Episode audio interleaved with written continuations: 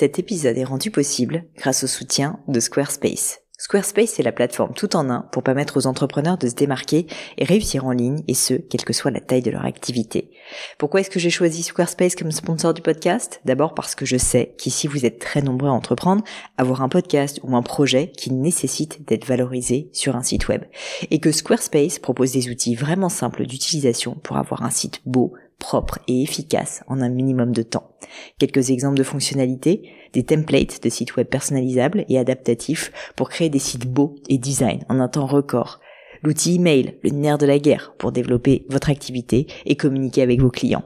Ou encore leur outil SEO intégré pour émerger sur Google sans être un produit métier. Alors si vous voulez donner à votre business toutes les chances de se développer, je ne peux que vous recommander d'aller sur le site squarespace.com. En plus, Squarespace vous offre moins 10% sur votre première commande de site web ou de domaine avec le code Pauline. N'hésitez pas et rendez-vous sur squarespace.com, code Pauline.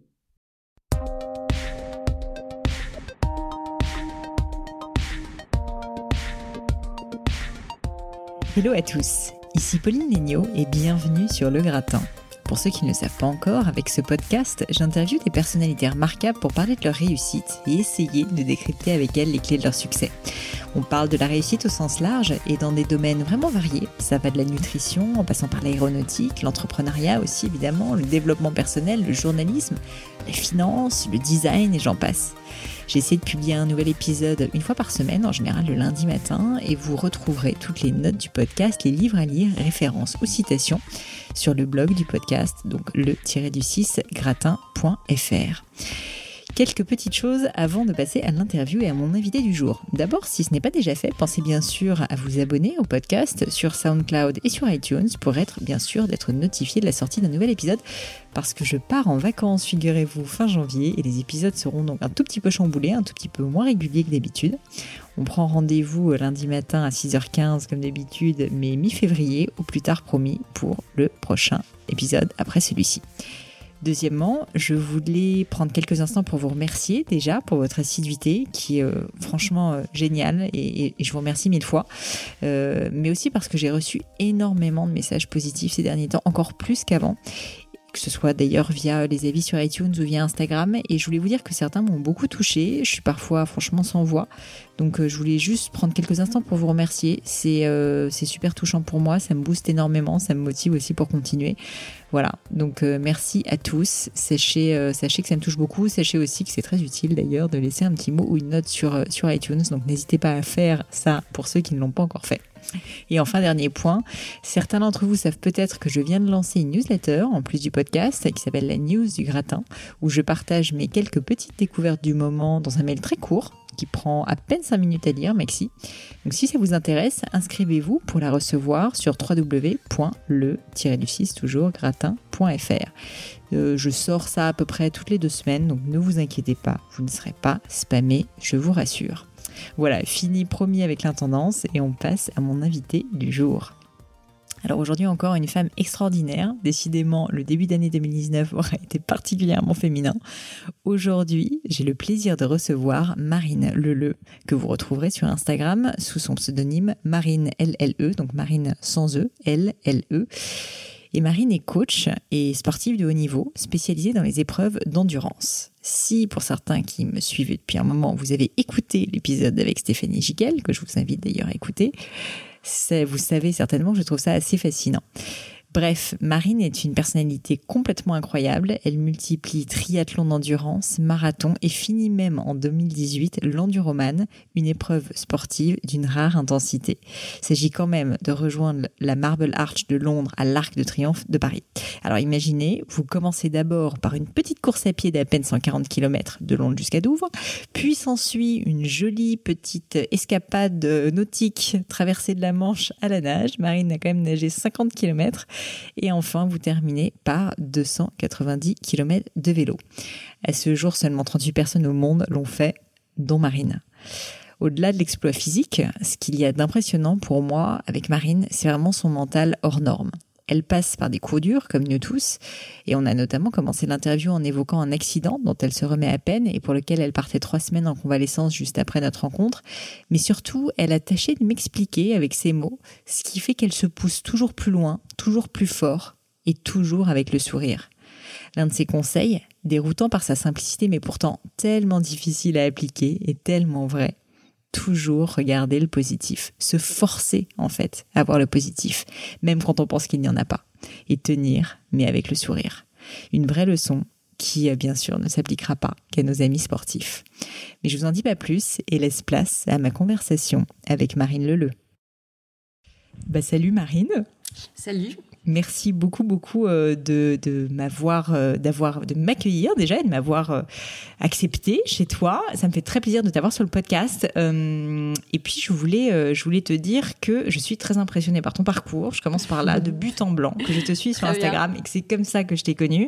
Et aussi, merci aux auditeurs qui très souvent en fait me font des recommandations et qui arrêtaient pas de me dire Marine Leleu, Marine Leleu, il me la faut sur le podcast. Donc voilà, c'est fait et, et je suis ravie. Bah, merci beaucoup. Moi, je suis très contente de pouvoir euh, intervenir, partager, échanger. Euh, c'est, le but, je pense. Ouais, c'est clair. Et euh, je suis sûre que tu vas avoir plein de trucs hyper intéressants à raconter. Et alors, pour commencer, j'aime bien, j'aime bien souvent commencer par des trucs un petit peu étonnants. Là, en fait, en regardant ton parcours, j'avais mis une question, mais j'ai voulu commencer en mettant les pieds dans le plat. On en a parlé quand je suis arrivée tout de suite chez toi. C'est parler un petit peu de ton accident. Je sais que là, tu pars en rééducation dans quelques semaines et tu en as déjà beaucoup parlé sur les réseaux, sur YouTube, etc. Ton accident. Mhm. Mais ça m'intéresse beaucoup et notamment euh, pour les personnes qui ne te connaissent pas, qui nous écoutent, il y en a peut-être quand même. Euh, est-ce que tu peux déjà, premièrement, me raconter un petit peu cet accident? Qu'est-ce qui s'est passé? Et puis ce qui m'intéresse beaucoup aussi, c'est quand tu te réveilles, parce que j'ai cru comprendre que tu te mhm. rappelais pas de grand-chose. Qu'est-ce que tu te dis? Qu'est-ce qui se passe à ce moment-là dans ta tête? Parce que je pense que pour beaucoup de personnes qui, comme moi, n'ont jamais vécu des moments comme ça, quand tu as bossé toute ta vie comme toi dans un domaine qui est le sport, se retrouver donc dans cette situation, ça doit être mais un, cataclysme émotionnel euh, absolument énorme. alors euh, euh, oui, effectivement. Alors en fait, cet accident, il s'est passé le 11 juillet. donc là, il y a, bah, c'était cet été. Il y a peu de temps. Il y a peu de temps. du coup, c'est un accident de la route. je passais au feu vert et c'est un camion qui a grillé un feu rouge et du coup qui m'a percuté. donc moi, en fait, je me souviens de rien du tout. Vraiment rien du tout. Euh, comme dit, c'est j'ai une perte de connaissance et c'est je me suis de rien pendant quelques heures. et en toute fait, seule, juste à ce moment-là Non, j'étais avec quelqu'un. Donc, euh, mais moi, je, rien du tout. Je me suis juste réveillée euh, à l'hôpital. Je me suis réveillée quelques heures plus tard. Alors, on m'avait fait déjà tous les tests, tout ça et tout, mais moi, rien du tout. Je me souviens même plus quand on m'a fait les radios et tous les trucs et tout.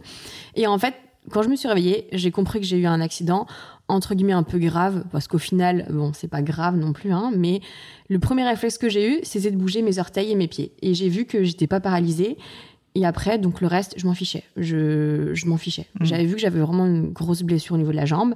J'avais un peu mal à l'épaule mais pour l'instant je savais pas ce que j'avais. Et j'allais me faire opérer d'urgence de la jambe parce que je saignais énormément et j'ai une grosse balafre sur la jambe. Mais le premier truc que je me suis dit c'est c'est bon je suis pas paralysée c'est pas grave. Voilà, c'est le premier truc. positif. Voilà, parce que comme tu dis, mon corps c'est mon outil de travail. J'utilise tous les jours pour que ce soit euh, ma passion, pour faire plein de choses. Mais euh, comme tout le monde, hein, on a besoin de marcher, on a besoin de mm. bouger, donc euh, voilà. Et, et, juste après ça, quand du coup tu as subi l'opération et qu'après bah, tu as mm. compris réellement ce que tu avais et combien de temps ça allait mettre à récupérer, Là, là, je peux imaginer une fois de plus hein, à mm. quel point c'est dur de se dire non mais pourquoi ça arrive? Et puis on pense, tu dis mais mais pourquoi Et puis en plus, j'imagine, tu dis un peu. Enfin, moi, je me serais trop énervée, tu vois. Je me serais Bien sûr. En fait, euh, donc j'ai eu plusieurs opérations. Euh, donc j'ai eu la première opération d'urgence de la jambe. Après, j'étais dans un autre hôpital. On m'a rapatrié dans un autre hôpital euh, pour m'opérer l'épaule plus tard parce que j'avais un gros œdème au niveau de l'épaule. Donc on m'a fait une ligamentoplastie au niveau de l'épaule. C'est une greffe de ligament. Euh, et en fait, après, moi, je me suis dit, bon, Marine, euh, là, je suis restée trois semaines à l'hôpital. Euh, je pouvais... Le truc, c'est que comme j'avais l'épaule et la jambe, je pouvais pas marcher, mais je pouvais pas bouger mon, bras non plus. Donc ça, c'était compliqué. franchement, j'ai beaucoup relativisé en me disant que bon, ça allait prendre quelques mois, euh, quelques mois de rééducation aussi, et que dans un an, deux ans, on n'en parlait plus. Hmm. C'est quoi deux ans dans sa vie, en fait, au final? Et je pense qu'il faut relativiser. Alors, c'est vrai que c'est facile de dire ça maintenant. Sur le moment, c'était pas trop ça, mais euh, j'avais mes amis, ma famille qui étaient là, et euh, surtout, ce qui a été difficile, c'est que ça s'est passé juste après ma grosse course. Euh, peut-être qu'on en parlera peut-être mm, mm, mm. par, la suite. Et du coup, c'était OK. Je, je, fais un truc, voilà, je fais un truc de fou. Et ça s'est passé dix jours après. Dix jours après, voilà. Donc, euh, d'un côté, je me suis dit, Marine, heureusement que ça se passe après. Donc, en fait, j'ai essayé de chercher tous les trucs positifs pour me dire, c'est pas grave, Marine. Et c'est la vie et c'est quoi? C'est quelques mois dans ta vie c'est ce que ce que je dis c'est que voilà. Mhm. donc euh, en fait je pense que quand il nous arrive quelque chose comme ça il faut relativiser et voir le côté positif.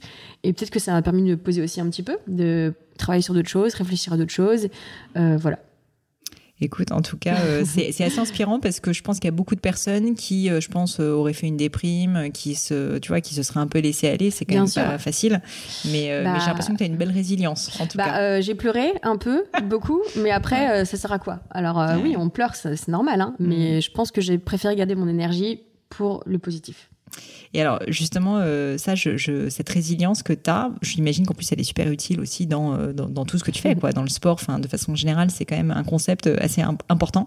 Est-ce que tu as des. C'est un truc qui est naturel chez toi, tu dirais, ou tu as des trucs un peu pour la générer? Est-ce que, je sais pas, tu as des petites habitudes, des petits trucs qui font que tu te dis, euh, là, c'est hyper dur, je sais que ça va être hyper dur, j'en ai marre, mais tu arrives à aller au-delà Comment tu gardes un peu cette euh, motivation? En fait, euh, je pense que il y a une phrase que euh, Chloé, une très bonne amie à moi, qui elle, elle dit souvent, et je me retrouve beaucoup dans ça, c'est que dans la vie, il n'y a pas de problème, il y a que des solutions. Mm. Et elle a totalement raison sur ça, et euh, je pense que c'est ce que je fais depuis très longtemps. Mais elle a réussi à mettre les mots sur un petit peu, sur un peu ce que, bah, ce que je pense et ce que j'essaie de faire. C'est que oui, il y a des obstacles, oui, il y a des choses qui sont pas sont pas drôles dans la vie, mais il faut Mhm. toujours trouver un côté positif, il faut toujours trouver des solutions. Euh, et du coup, euh, bah, je pense que j'ai peut-être toujours été comme ça et d'être positive et d'aller de l'avant, je pense que ça aide. Alors je sûr. sais pas si c'est depuis que je suis petite Non, mais c'est une vraie force. euh, Enfin, je vois beaucoup de personnes, moi, dans mon entourage. Je pense notamment à mon mari, qui euh, est quelqu'un que j'admire beaucoup, mais qui est, euh, Mm. qui est quelqu'un d'un petit peu anxieux, on va dire. Mhm. Et, et c'est vrai que je vois, enfin, chez toi, par exemple, à quel point c'est une force de bah, de- de- d'aller vers l'avant. Et c'est pour ça que je me disais, pour les personnes qui qui sont pas comme ça, qui ont pas, on va dire, ce don naturel de voir le positif, bah, d'avoir un exemple inspirant comme toi, déjà, c'est top. mais au-delà de ça, de se dire que même pour toi, c'est pas facile et que tu es quand même un peu obligé de se forcer de voir Oui. le positif. Bah, bien sûr, des fois je me force. Et puis bon, après, je reste comme tout le monde. hein. Quand il y, a- y du monde dans le métro, euh, je râle. Hein. Je, je suis pas non plus. euh, Ah, c'est pas grave. Mhm. euh, voilà. Mais après, je pense que oui, il faut, faut, faut essayer d'aller voir le positif. Et après, euh, petit à petit, ça. Enfin. Enfin, ça vient et peut-être que je- j'encourage tout le monde à se dire, euh, quand il est face à une situation euh, peut-être euh, ennuyeuse, de se dire, bon, ok, il y a ça, mais il y a ça aussi. Voilà. Ouais, c'est Essayer de toujours trouver du positif. Et alors, juste dans cette idée un peu de générer la motivation et le positif, j'ai lu quelque chose sur toi, je ne sais pas si c'est vrai, qui est que tu as un petit rituel quand tu commences une course. Je ne sais pas si c'est uniquement pour la course à pied ou pour la natation, mais je ne sais pas si tu, tu mets ta main sur ton cœur et ensuite tu la lèves, quelque chose comme ça. Je ne sais Bah, pas si c'est vrai. Il y a des choses qui traînent sur Internet parfois qui sont un peu... Ouais, alors c'est peut-être un peu un peu déformé. Alors bon, après euh, c'est peut-être un peu compliqué à dire ici, c'est parce que c'est plutôt euh, visuel. Moi, Ouais. j'ai toujours une pose que je fais, c'est que je me mets toujours en tailleur, en, en- je me mets toujours en tailleur en regardant par terre. ouais. Et après, oui, c'est vrai que je j'aime bien mettre la main sur mon cœur. C'est pas, c'est pas une histoire de, de croyance ou de choses Non, comme non. ça, mais c'est que je pense que le cœur c'est très symbolique. Euh, le cœur, c'est, euh, ça sert à aimer, mais ça sert aussi à faire du sport. Ouais, c'est un sûr. muscle génial, et donc euh, peut-être que c'est une façon de m'encourager moi-même aussi. euh, Ouais, c'est voilà. comme un rituel et que tu fais en fait quasi Ouais, voilà, exactement, tes courses. Ouais. Génial. Et, euh, et tu trouves que justement avoir des rituels comme ça, c'est quelque chose euh, qui, qui t'aide aussi à surmonter les épreuves, notamment toi, tu es quand même assez spécialiste des épreuves de très très longue durée. Euh, bah, je pense que les rituels, c'est important, euh, mais pas les habitudes. Je pense que les habitudes, il faut pas non plus avoir trop des, des habitudes, mais des rituels ou des choses qu'on qu'on est habitué à faire, peut-être qui nous sécurisent. Mm. C'est c'est intéressant. Euh, après, pour euh, le mental en fait. par exemple, euh, moi j'ai une culotte magique que je mets que je mets que pour mes courses. Génial. je sais qu'avec cette culotte, elle est parfaite pour le sport. Il y a pas de frottement, il y a rien. Mais Ouais. c'est surtout qu'elle est symbolique. C'est ma culotte de course, quoi. Donc des fois, quand je fais des courses en natation, je suis triste parce que je peux pas la mettre. tu la mets pas sous ton maillot. Non, sous le bonnet, non, même pas. non, mais après, je pense que dans la vie ou dans que ce soit dans le sport ou dans plein de choses, je pense qu'il faut avoir des rituels ou des choses où on est, on se sent en sécurité. Ouais. On sait que ça, ça va nous permettre de, de peut-être se sentir bien, mais il faut pas avoir trop des habitudes. Mm. Moi, je pense que des fois, il faut casser ses habitudes. Euh, Par exemple, euh, marcher sur l'autre trottoir le matin alors qu'on prend toujours le même trottoir. Mm, Des mm. fois, ça change la donne. Ouais, sortir de sa zone de confort. quoi. Exactement. Ouais. Ça, j'ai l'impression que c'est quelque chose que tu fais assez bien.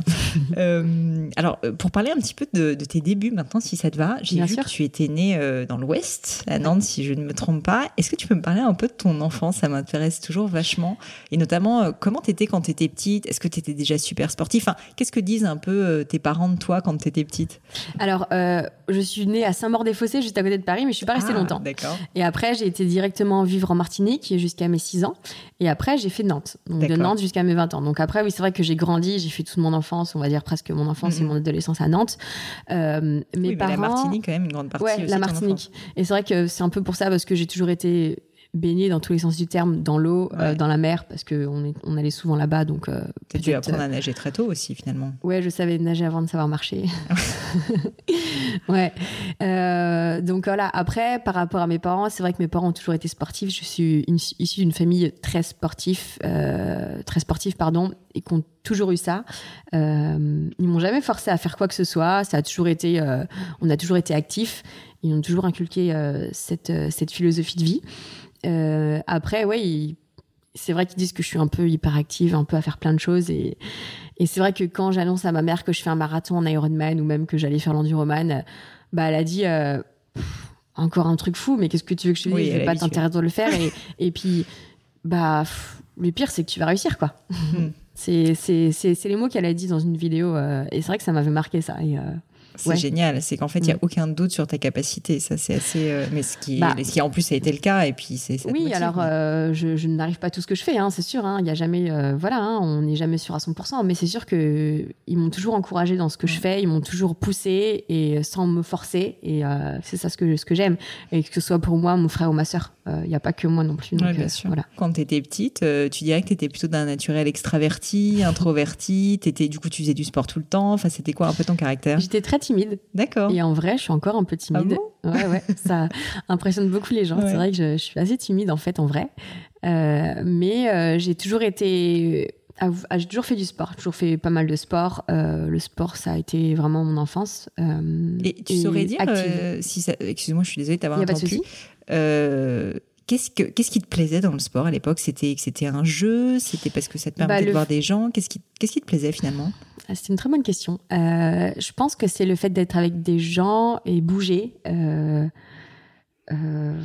bouger un maximum. Après, je pense que ce serait pas la même réponse que je donnerais maintenant. Mm. Mais avant, je pense que c'était. J'ai fait de la natation synchronisée, donc c'était ensemble, en équipe, etc. Euh, je sais pas, j'ai toujours aimé cet esprit d'équipe et j'ai jamais été très scolaire, donc du Mm. coup, le sport pour moi, c'était une activité, et c'était c'était bien, ouais. Et donc, natation synchronisée. Ouais, Au niveau, d'après ce que j'ai vu en plus. Euh, pas même. au niveau, mais euh, Bon, enfin, je nageais pas mal, oui. Ouais. Quand même, c'était pas mal. Et, euh, et qu'est-ce qui fait que tu es tombée dans la natation synchronisée? Euh, bah, en fait, quand je suis revenue de Martinique, euh, je voulais faire un peu de natation et j'ai fait un petit peu de. Ça s'appelait la GRS avant, mais maintenant ça s'appelle de la GR. Et donc c'est de la gymnastique rythmique. Et de j'ai dû choisir un peu entre les deux. Et du coup, en fait, j'ai choisi de faire euh, la natation synchronisée. euh, Voilà. D'accord. D'accord, que tu as fait donc pendant un certain nombre d'années. oui, voilà. Très bien. Et, euh, et donc tu rentres en France et tes parents t'encouragent à faire du sport, mais à quel moment est-ce que tu te dis je veux en faire mon métier? Parce que donc je l'ai dit dans l'introduction, mais tu es coach sportif, donc c'est quand même ton métier maintenant, au-delà de tout ce que tu fais euh, comme Mm. activité. Euh, qu'est- Qu'est-ce qui fait qu'à un moment tu as cette étincelle et tu te dis non mais en fait c'est vraiment ce que je veux faire, je veux y dédier ma vie et je veux passer ce diplôme qui en plus, d'après ce que je comprends, est très difficile?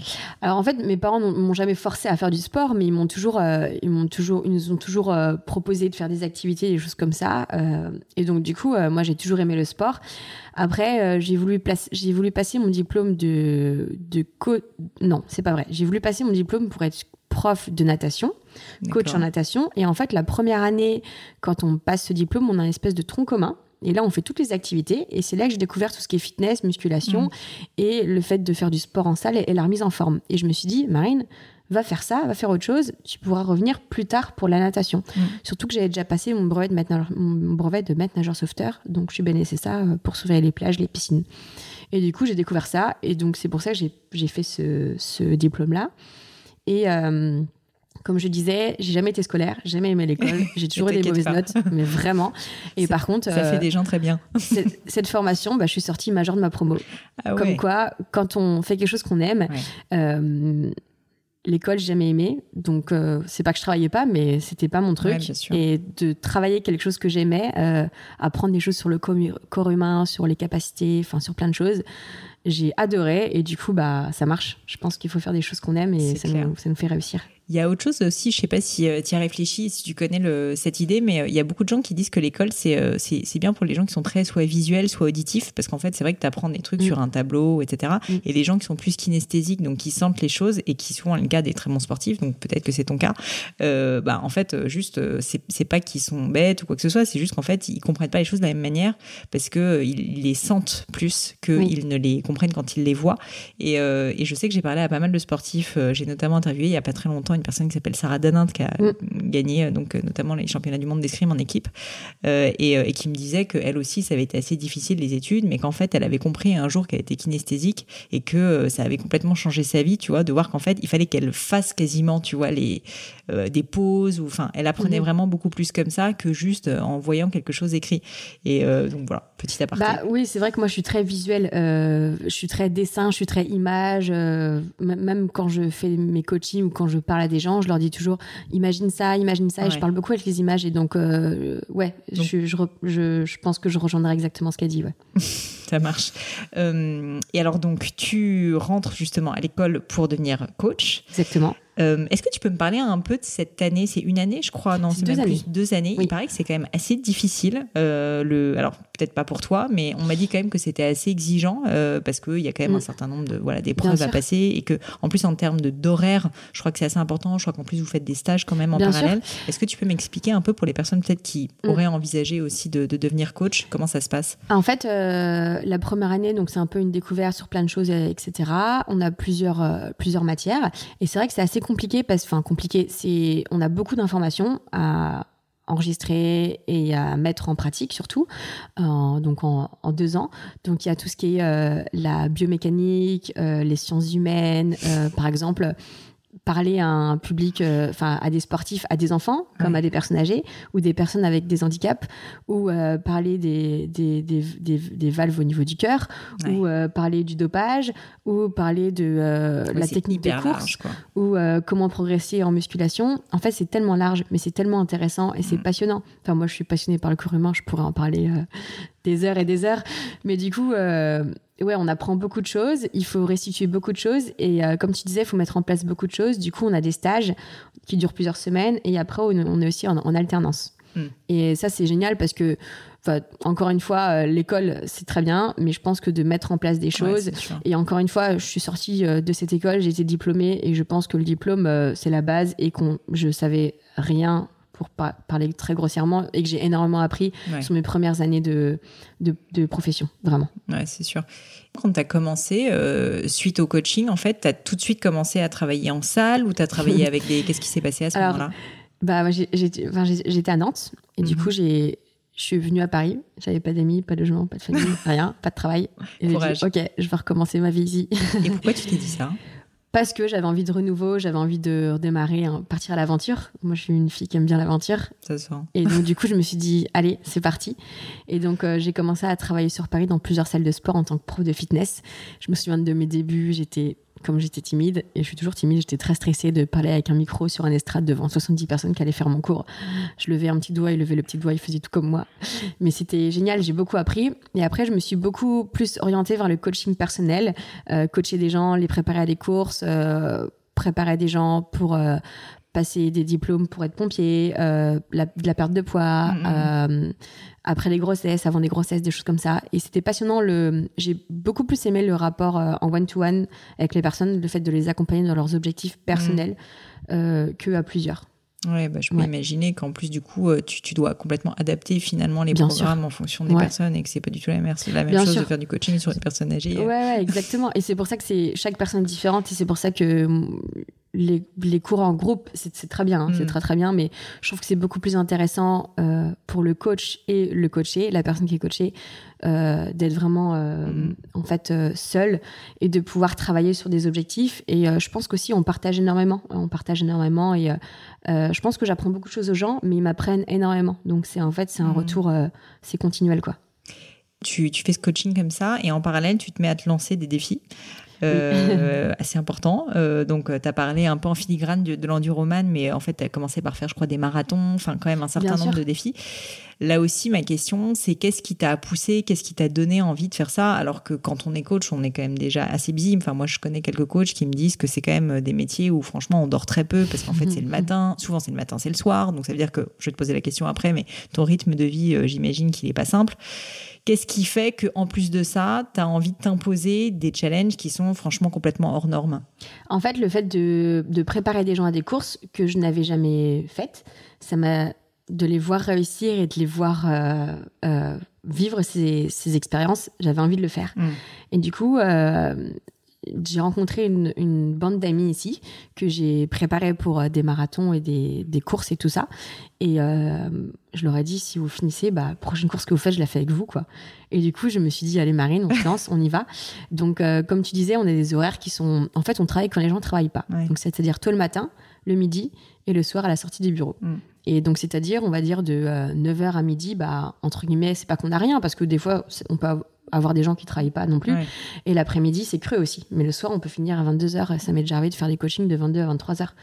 Euh, ce qui est totalement fou. Avec un réveil le lendemain matin à 6 heures. Euh, enfin voilà.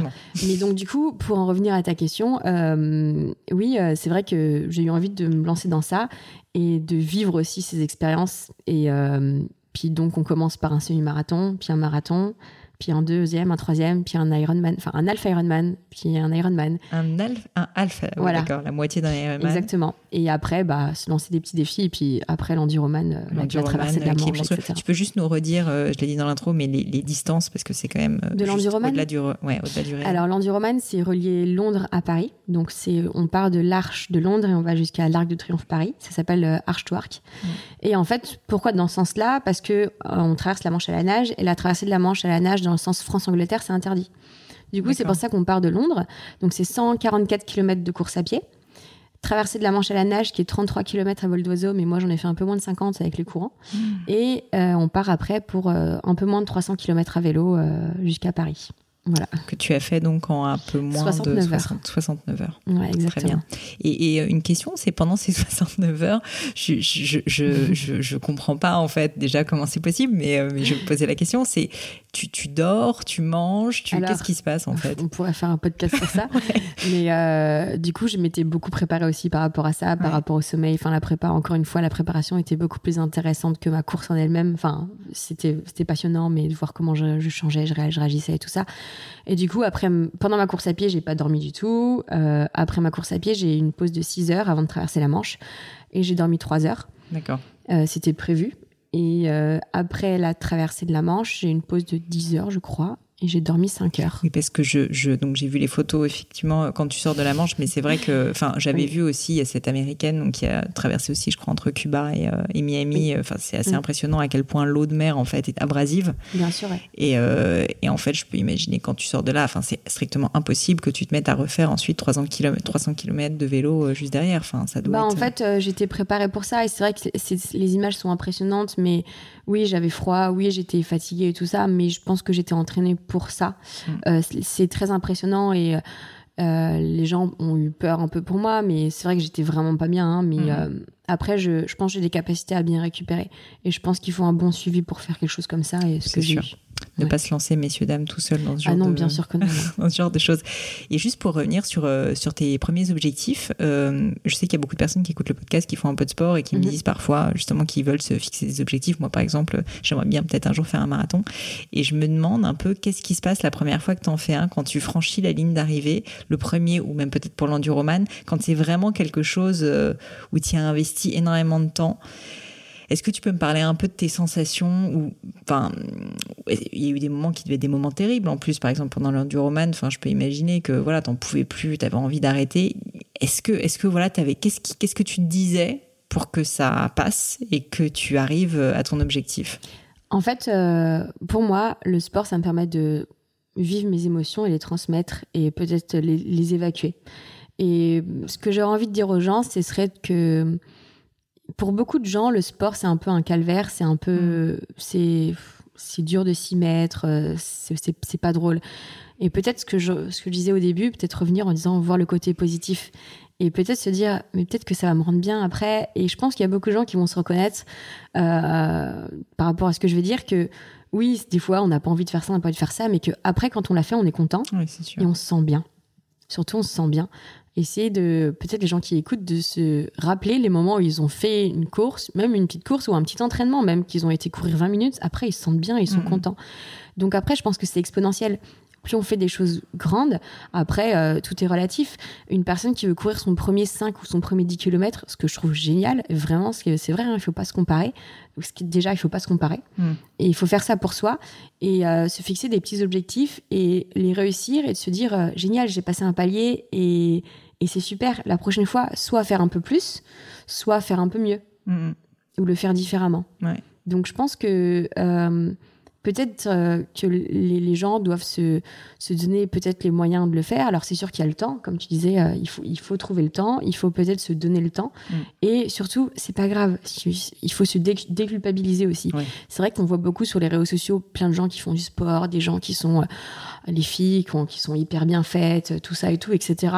mais il faut faire des choses pour soi et puis vivre pour soi et surtout se déculpabiliser parce que ce que vous faites déjà, c'est génial. Mm, voilà. C'est sûr, c'est sûr.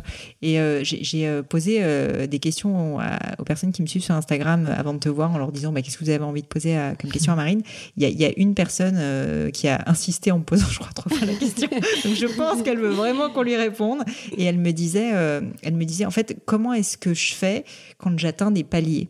J'ai l'impression, en fait, donc visiblement c'est quelqu'un qui fait de la course à pied. Elle court assez régulièrement et elle dit bah voilà, là j'ai l'impression d'avoir atteint un palier. Comment est-ce que je fais pour ne pas me démotiver? Parce que j'ai l'impression, ça fait euh, trois mois maintenant que je cours à la même vitesse et que ça ne change pas. Est-ce que tu aurais un petit conseil à lui donner?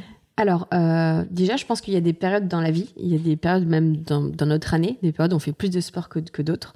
Euh, et je pense que le conseil que je pourrais donner, est-ce que tu te souviens de son prénom? Non, tu l'as pas. Je, je, le noterai, je le mettrai après, je m'excuserai, je le eh mettrai dans ses... Alors, donc à cette personne-là qui a voulu que je réponde à cette question avec plaisir, en fait, ce serait de dire que déjà, ça dépend parce que moi, ça, ça ne m'intéresse pas de faire des meilleurs temps, de d'avancer. Moi, ce qui m'intéresse, c'est de vivre des expériences. Euh, moi, par exemple, j'ai fait pas mal de marathons, un peu plus de 10. Et si je fais un temps plus, un plus gros temps que, que le dernier, et eh ben, c'est pas grave parce que moi, c'est pas mon objectif. Alors, si cette personne a envie d'avancer et de réussir, bah, peut-être qu'il faut qu'elle fasse un peu de fractionné, peut-être qu'il faut qu'elle s'entraîne différemment, mmh. peut-être qu'il faut que elle essaie de, de, courir un peu plus vite sur euh, un entraînement qui va durer une heure, se dire allez pendant 15 minutes au milieu de la séance je vais essayer de courir un peu plus vite, mm. peut-être s'entourer de différentes personnes, peut-être voir un coach ou peut-être aller courir avec d'autres personnes euh, casser en fait ce qu'elle fait d'habitude et sa routine. Oui, c'est ce que tu disais au début, c'est de pas rentrer dans les habitudes. Exactement. Après, c'est très vague et c'est très compliqué de répondre à une question comme ça parce que pour aller chercher plus loin. J'ai l'impression que cette question était presque plus mentale, tu vois, que ah juste au niveau euh, de il faut faire du et eh bah, croire en soi, tout simplement. Alors c'est pas facile, hein, c'est facile de dire ça comme ça, mais il faut croire en soi et, et se, se, dire que on va y arriver et que mhm. même si elle, elle y arrive qu'au bout de la quatrième ou cinquième fois, c'est pas grave. Ah au, au moins, elle aura essayé pas comme d'autres. C'est vrai, c'est vrai, exactement, pas comme d'autres, tu as tout à fait raison. On peut parler un petit peu maintenant de aussi ton, tes autres activités. Donc, mhm. euh, on a parlé un peu de coaching, je sais que tu continues à en faire, de tout le sport que tu fais. Euh, en plus de ça, j'ai vu que tu avais créé ta boîte. Euh, donc, tu vends des chaussettes très fun et dépareillées sur, sur le net. Qu'est-ce qui t'a pris et pourquoi pourquoi est-ce que tu t'es dit c'est bon, je suis quand même pas du tout occupée et je vais en plus faire une start-up? En fait, euh, donc déjà, c'est une boîte que j'ai pas créée toute seule parce que toute seule, je ne ferais rien. c'est avec Chloé, euh, encore, euh, encore cette fameuse, Chloé, cette femme de l'ombre. en fait, il y a beaucoup de gens. J'ai toujours mis des chaussettes différentes. Et il y a des gens qui me disaient, bah Marine, j'ai mis des chaussettes différentes pour avoir ta force et ton énergie pour ma course, des choses comme ça. Et il y a des gens qui m'ont dit, Marine, tu devrais créer ta marque, qui m'ont poussé à créer ma marque. Mmh. Et je me suis dit, bah, créer ma marque, mais Enfin, je peux pas. Enfin, je peux pas. Enfin, c'est, mm. non. Et en fait, en y réfléchissant, on, me disait toujours Marine, tu devrais le faire. Et donc, du coup, avec le, on, a réfléchi, on a travaillé pour, et, euh, et voilà. Du coup, bah, on est venu à créer cette marque de chaussettes différentes parce que j'aime bien faire des choses différentes et euh, voilà, des chaussettes faites en France et j'en suis très fière.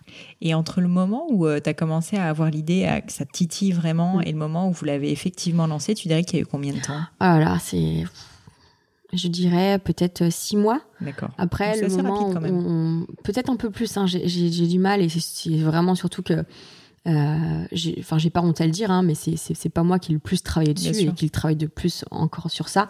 Euh, au début, on, on a lancé euh, la marque, ça marchait, bon, plus ou moins. parce que voilà. Après, on a eu, ça a eu un petit, un petit peu de mal. Et après, en relançant, en créant de nouveaux modèles, en allant plus de l'avant, et le fait que j'ai plus de gens qui me suivent aussi, c'était plus facile d'en parler et d'être présente sur des salons. C'est vrai qu'on a réussi à, à faire quelque chose de, de super et je suis très fière de ce qu'on a fait. Ouais. C'est génial. Et euh, est-ce que tu peux me parler un petit peu des hum, peut-être de votre répartition des rôles quand même euh, dans cette aventure avec euh, Chloé? Donc j'ai bien compris que c'est quand même plus elle qui gère que toi Ah bah, la partie elle fait opérationnelle. elle fait tout. Euh, est-ce que quand même il y a une partie qui toi, comme tu adores l'aventure, il y a Mm. une partie qui t'intéressait et que tu avais envie de faire au-delà bien sûr de bah, donner beaucoup de visibilité, ce que tu Bien arrives à faire. ouais. Peut-être sur la partie créative, je sais pas. Bah, la partie créative, c'est vrai que je donne des, des idées. Et euh, du coup, on essaie de travailler pour, de mettre les choses en place, de retravailler sur des couleurs, sur des motifs, sur des coloris, sur des choses comme ça. Mais c'est vrai qu'au final, c'est elle qui fait tout, euh, euh, qui échange beaucoup avec, avec l'usine, etc. Mhm. Après, ça m'arrive de temps en temps de faire quand même des colis. Enfin, quand même souvent, euh, il y a tous, tous les autographes à signer, à mettre dedans aussi, que je fais aussi. Ouais. hein, donc, euh, bien sûr, mais c'est, mais c'est génial. Et pour moi, c'est une certaine forme de partage et c'est le fait d'être Mm. plus proche des gens qui me suivent aussi. Parce que c'est bien les réseaux sociaux, c'est bien les likes, c'est bien les commentaires, mais je pense que d'avoir un vrai rapport, euh, quelque chose de qu'on peut toucher, c'est, vraiment génial. Ouais, c'est euh, sûr. Voilà. Bah, c'est sûr. Là, tu donnes un peu une partie de ton histoire finalement, parce qu'en plus, euh, Exactement. ouais. elle est liée en plus à ton énergie, à qui tu es. Donc je Ouais, trouve ça bien sûr. sympa. Donc, euh, c'est vrai que pour en revenir à ta question, donc euh, la répartition des tâches, c'est principalement Chloé. Après, je l'aide beaucoup euh, sur, euh, oui, trouver des idées, des choses comme ça, et sur les, sur les, les motifs, etc. C'est un peu sur la folie. Ça revient un petit peu sur la course à pied, Mm. sur, euh, Moi, j'ai vu ça, c'est euh, drôle. sur plein de choses Je vous différentes. invite à aller voir, messieurs, dames, c'est assez marrant. si vous avez des petits cadeaux à faire, Voilà. Exactement. Euh, pour parler justement une très belle transition des réseaux sociaux, euh, tu es hyper présente sur les réseaux sociaux et je j'ai pas bien su comment tu avais un peu commencé à être sur les réseaux sociaux parce que à l'époque, je sais pas quand est-ce que tu as commencé à être sur Instagram et sur YouTube, mais c'était quand même il y a un petit moment maintenant. Euh, c'était moins à la mode quand même, on peut le dire. Qu'est-ce qui a fait que tu as commencé en parallèle de ta carrière de coach, en fait, à vouloir partager euh, ton, ton univers bien à toi en plus, en t'exprimant quand même de façon assez franche euh, sur les réseaux sociaux euh, et, et comment tu t'y es mis finalement? Bah, Pour répondre à ta question, je ne sais pas. non, mais c'est vrai que ça reste un peu flou parce que moi, à la base, j'ai créé mon compte Instagram. euh, c'était un compte personnel. Ouais. Jamais j'avais prévu de faire ça. Enfin, moi, c'était pas prévu de, de faire D'avoir euh, autant Mais de non, followers et c'était- tout. Dans ma vie, c'était pas prévu. Ouais. ça s'est fait petit pas un rêve de devenir Ah, mais pas du tout, mais vraiment pas du tout. Moi, je voulais être coach sportif, je suis toujours coach sportif, mais pour moi, c'était ça. Je, Mhm. savais, je, savais, je savais même pas, d'ailleurs, c'était il y a 4-5 ans d'ailleurs, et je savais même pas que ça allait être un métier qui allait euh, se développer. Le fait d'être influenceur, même si j'aime pas ce mot, mais c'est Mhm. c'est le, le- c'est le cas. Euh, donc en fait, mon compte Instagram, c'est pour ça que ça s'appelle Marine Leleu d'ailleurs, parce que c'était un pseudo que j'avais pris, parce que bah, quand on est jeune, on prend des pseudos. Oui, voilà. Et je peux plus changer maintenant, c'est comme ça. Mais euh, ça fait ton charme. euh, voilà, c'est ça. Mais donc, du coup, euh, bah, en fait, je l'ai créé et je, je, je sais pas. En fait, le fait de partager mes entraînements, partager des choses et tout, petit à petit, j'ai de plus en plus d'abonnés Mm. et puis encore un peu plus. Et puis, du coup, après, j'ai voulu créer ma chaîne YouTube pour répondre, répondre à certaines questions parce qu'on me posait toujours les mêmes questions. Ouais. Et donc, du coup, je me suis dit que j'allais faire des vidéos. Ça me permettait de partager et d'être plus proche aussi. Alors, c'est vrai, que quand on retombe sur mes anciennes vidéos, j'ai, ben, on voit que je suis timide. hein. je, je parle. euh, Mais c'est pas tout- mal en plus pour toi.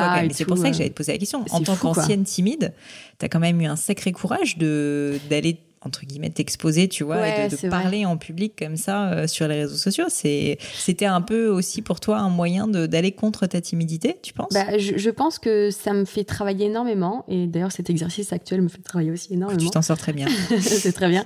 Mais euh, non, je trouve que c'est génial. Et, et pour moi, je suis toujours dans les, les mêmes mots, les mêmes valeurs. C'est le partage, le fait d'apprendre aux autres. Et peut-être que les autres aussi, et c'est pas peut-être, c'est que les autres m'apprennent aussi beaucoup. Donc je pense qu'à travers ce compte Instagram, c'est plutôt, moi je suis plus- plutôt présente sur Instagram, Mm. après YouTube, etc. Mais euh, c'était le partage, peut-être de motiver les gens, leur apporter un peu de sourire quand ils sont dans leur bureau, un peu de motivation. Et au final, c'est ça. Mais donc, je pense que oui, ça fait 4-5 ans, mais c'est pour ça que je ne saurais pas te dire quand exactement j'ai commencé, pourquoi j'ai commencé, non. Mais Mhm. voilà. euh, et ce compte, bah, c'est moi. enfin, il y a, il y a beaucoup de. Par exemple, pour prendre l'exemple d'une d'une blogueuse, d'une youtubeuse beauté, bah en fait, comme elle parle de beauté, elle est souvent maquillée, ce qui est, qui est, très très bien. Hein. Et du coup, en fait, c'est jamais la personne en, en vrai vraiment. Mm. Quoique maintenant, il y en a beaucoup qui se montent aussi naturellement. Mais du coup, moi, comme vous voyez sur les réseaux sociaux, c'est comme je suis vraiment moi. Vraiment. Bah, je vous confirme, elle, elle se ressemble. bon, très bien. Et euh, est-ce qu'il y a eu un moment où euh, tu as senti quand même que ça... Enfin, là aujourd'hui, tu as vraiment beaucoup de followers, tu as, je crois, plus de 400 000 followers. Est-ce que, euh, est-ce que tu peux m'expliquer un peu comment s'est fait cette montée en puissance? Tu peux l'expliquer d'ailleurs ou pas particulièrement? Il y a eu un moment quand même un peu tournant où tout d'un coup, tu as senti que vraiment tu avais de l'attraction et que juste les gens s'abonnaient sur, sur tes réseaux? En fait, je pense que ça s'est fait petit à petit. Euh, et les gens se sont abonnés petit à petit. Et je pense que après, on s'abonne plus à un compte qui a beaucoup d'abonnés et qui est certifié qu'à un petit compte. Malheureusement, parce que souvent, il y a des petits comptes qui sont hyper intéressants, hyper cool. Mais euh, je pense que ça, fait, ça s'est fait petit à petit. Peut-être aussi des petites collaborations que j'ai faites euh, mm. au, début. Et après, après c'est vrai que j'ai beaucoup de personnes qui me suivent qui font pas de sport. Et je pense que c'est parce que ouais, je partage du sport de la bonne heure. En fait, j'ai pas envie d'être la fille qui fait que du sport aussi. J'ai envie d'être la fille qui, qui, juste donne la pêche. Ouais, voilà, exactement, c'est ça en fait. Et euh, et ouais, je pense que ça s'est fait ouais progressivement. Alors après, il y a certains événements qui font que ça me fait des petits boosts. Le fait de, par exemple, le salon du fitness ou le salon du running, comme les gens font beaucoup de photos avec moi, qui partagent sur le réseau en m'identifiant, forcément, c'est un effet boule de neige. Euh, L'enduroman, forcément, ça m'a fait gagner plus de 50 000 abonnés en une semaine. En même temps, dingue. tu l'as mérité, hein, j'ai envie de te dire. Après, il y a euh, le dessin, le requin que j'ai dessiné dans Paris avec Chloé, et ce qui m'a fait gagner aussi beaucoup d'abonnés, mais après, oui, c'est par, euh, c'est par, période. mais il y a des moments, mais il y a des moments où je perds des abonnés, et ce qui est normal, c'est normal. On peut pas plaire à tout le monde. Ouais, c'est sûr. Ce serait triste de plaire à tout le monde. Euh, dans, dans ce parcours qui est quand même assez extraordinaire, euh, est-ce qu'il y a quand même eu des moments, au-delà de l'accident peut-être, qui ont été des moments plus de doute ou des moments de difficulté Je trouve ça toujours hyper intéressant parce qu'en fait, c'est vrai que bah, tu parlais un peu du côté vrai sur Instagram. Il y a quand même un côté un peu, tout le monde, il est, voilà, tout le monde est heureux, beau, magnifique, retouché, tout ce que tu veux, et on a l'impression qu'en fait les gens, euh, les gens en fait vivent une vie qui est absolument parfaite. Je peux imaginer qu'il y a quand même des moments difficiles. Toi, en plus en tant que sportif, ben je peux penser que il y a des moments difficiles. Est-ce que tu aurais des euh, moments qui te viennent en tête? Et puis peut-être aussi, juste pour terminer la question, euh, les enseignements que tu en as tirés, tu vois, de ces moments difficiles? oui, alors c'est une question pas, qui est pas délicate, mais qui est très intéressante. et je pense que maintenant, j'arriverai mieux à y répondre qu'il y a peut-être un an. en fait, il y a des moments qui sont difficiles. Et ce qui est compliqué, c'est que, pour donner un exemple, pour peut-être te faire comprendre et faire comprendre aux gens, c'est que il y a deux ans, j'ai eu une très très grosse grippe. Hmm. Pas grave, hein Et donc, du coup, quand on a une grippe, après, on peut pas faire du sport intense pendant trois semaines parce qu'on a, on a la fièvre. J'avais beaucoup de fièvre. Et donc, du coup, mon cardiologue m'avait interdit de faire un Ironman à Dubaï que j'avais prévu. Et donc, du coup, j'avais fait des stories où vraiment j'étais, j'étais triste. Hein. Franchement, j'avais pleuré. Donc, j'avais fait des stories en disant euh, Je suis triste, je peux pas faire mon Ironman, je l'ai préparé et tout ça. Mhm. Et là, je me suis pris une déferlante de commentaires genre Tu pleures devant tout le monde, c'est n'importe quoi, arrête de te plaindre, il y a des choses plus graves dans la vie, etc. D'accord. Et il y a des moments où euh, je souris tout le temps, je partage et tout ça et tout. Et on me dit Non, mais arrête de faire croire que tout va bien, t'as toujours mhm. le sourire, c'est n'importe quoi. Donc en fait, il y a des moments où on ne sait pas ce qu'il faut faire. Alors oui, forcément, il y a des gens, comme j'ai dit un peu avant, qui nous aiment, qui nous aiment pas, et ce qui est normal, mais du coup, quand je partage des choses euh, qui sont qui me touchent vraiment et ce que je suis vraiment, parce que j'avais vraiment bon quand j'appelle mes parents en pleurs quand je suis pas bien, des fois je me dis bah peut-être qu'il faut que je le partage sur des choses que je peux partager. Et quand des fois je, je suis vraiment souriante et pleine de gaieté, les gens me disent oui arrête, euh, t'as pas la vie toujours souriante et tout ça. Donc des fois ben, en fait c'est compliqué parce ouais, tu sais plus quoi faire. On sait plus quoi faire parce que c'est moi vraiment, mais du coup on me critique beaucoup. Et autre chose, c'est que il y a beaucoup, beaucoup de gens qui me critiquent et je tiens à dire que je ne suis pas une athlète. Il y a beaucoup de gens qui disent que je suis une athlète, mais les vrais athlètes me disent que je ne suis pas une athlète et moi je ne suis pas une athlète, vraiment, je le dis. Je suis pas, j'ai pas un niveau euh, de fou, je fais pas des records sur des marathons. Euh, euh, les premiers sur les Ironman me mettent plusieurs heures dans la vue. Mmh. Et, mais par contre, je suis plus mise en lumière par des marques. Et donc, du coup, les athlètes me critiquent beaucoup. D'accord. Ce que je peux comprendre. Parce que des gens qui finissent premiers sur un podium, euh, moi, je finis euh, deux, trois heures après, mmh. et ben, je suis plus mise en avant qu'eux. Donc je peux comprendre ça, Mm. mais donc, du coup je me fais beaucoup critiquer par certains athlètes et par du coup certains magazines, euh, des gros magazines de sport qui, D'accord. voilà. Après, il faut pas s'arrêter à ça. Avant, je pleurais beaucoup pour ça. Ouais. Ça m'arrive encore d'être touchée par ça. Mais encore une fois, il faut relativiser et voir le côté positif. on parle de moi en positif ou négatif. Bon, voilà. Et puis, c'est pas grave. On peut pas plaire à tout le monde. Et si, si je plais, j'ai quand même beaucoup de gens qui me suivent. Donc, forcément, voilà. Donc, je pense que l'ense- l'enseignement à tirer, c'est que les réseaux sociaux, c'est pas tout beau, tout rose. Mais il y a quand même des choses cool. Donc, je, comme je disais un peu tout à l'heure, je ne cache rien aux gens. Mm. Juste des choses que je ne dis pas. Bien sûr. Voilà. Mais euh, je trouve ça intéressant ce que tu dis parce que c'est vrai que on, je trouve qu'on se laisse souvent affecter par euh, le regard Mm. des autres et par euh, ce qu'on dit et même quand c'est pertinemment faux ou quand bah, finalement toi t'as pas demandé tu vois être mise en avant particulièrement par tel ou tel magazine. Ah non, pas du tout. Exactement. Donc, enfin, c'est pas de ta faute entre guillemets, et tu t'en prends plein la gueule quand même. Est-ce que, euh, donc, je comprends que ça, ça a pu être difficile, et je pense qu'il y a beaucoup de personnes qui peuvent vivre ça aussi. Tu vois, le côté, euh, je, je, voilà, je trouve ça l'injustice en fait Mm. finalement de ça. Comment, euh, comment est-ce que tu, tu réussis justement à prendre ce recul? Alors, tu dis voir le côté positif, mais tu as un peu des outils. Est-ce que ça a mis du temps aussi, peut-être en discutant avec des personnes bah, de ton entourage qui t'aident à relativiser? En fait, c'est vrai que ça, ça prend du temps et même encore maintenant, hein, ça, ça peut m'arriver d'avoir d'avoir un ou deux commentaires qui me minent pendant plusieurs Mm. heures et de me remettre en C'est question. fou, hein Vraiment, hein, vraiment. hein. Euh, encore une fois, pour revenir, donc il y a ma maman, il y a Chloé encore, qui, me- qui, enfin Chloé elle me dit toujours, ok, souffle, tu repenses, laisse passer le truc et on, on en reparle plus tard. Enfin voilà. Et elle a raison, faut pas réagir à chaud en fait, Mm. parce que moi, ma, ma première réaction serait de répondre aux commentaires en soit en l'insultant ou ce que je faisais avant. C'était de répondre OK, gros bisous. D'accord. Et la personne répondait Oh, Marine Leleu m'a répondu. Bah, Ouais. euh, c'était quoi ton truc en fait? Mm. Voilà. Donc, c'est plutôt, voilà, c'est plutôt un enseignement aussi, enfin, que moi je pense, dire aussi euh, des situations que les gens peuvent vivre dans leur vie de tous les jours, c'est que ils, ils peuvent avoir des critiques, les gens peuvent pas être d'accord, on peut les critiquer, mais savoir, ok, est-ce que eux, ils ont quelque chose à se reprocher vraiment? Si Mm. c'est le cas, changer la donne. Si c'est pas le cas, c'est juste que les gens n'ont pas toutes les informations et du coup, on les critique. Mm. Voilà, c'est vrai que en plus, euh, comme tu dis, bah des fois, on a fait des articles sur moi. Je suis passée sur des chaînes télé sans qu'on me, demande, et donc du coup, qu'on dise des choses sur moi euh, sans qu'on me demande. En fait, on reprenait mes, mes vidéos ou certains posts, et donc du coup, je ah bah Marine, t'es passée à la télé. Ouais. Ah bon? Ah, oui, non, mais j'imagine, euh, j'imagine bien, et c'est pour ça que je trouve que c'est, ce sentiment toujours d'injustice que je trouve difficile, difficile à gérer, parce que tu as envie de dire au monde finalement ce que tu ressens, Voilà, les gens interprètent mal, mais d'un autre côté, ça n'apporte rien. Bah, en fait, voilà, c'est ça. Donc en fait, ce serait peut-être dire aux gens, et l'enseignement que j'en tire, ce serait que bah c'est comme ça. euh, moi, je suis droite dans mes bottes, donc euh, voilà. Et s'il y a quelques personnes qui disent ça, ça va plus me toucher que alors qu'il y a des millions de personnes qui Ah me oui. disent euh, que c'est génial ce que je ça. fais. Mais malheureusement, ça me touche plus les trois personnes. C'est toujours ça. Mais il faut avancer terrible. et toujours aller voir de l'avant.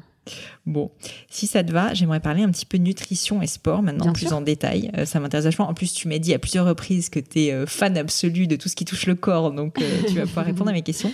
Déjà, euh, j'ai une question euh, que je voulais te poser. C'est en fait, c'est hyper compliqué, je trouve, tout ce qui touche au corps, la nutrition. Enfin, on entend tout et n'importe quoi. Mm.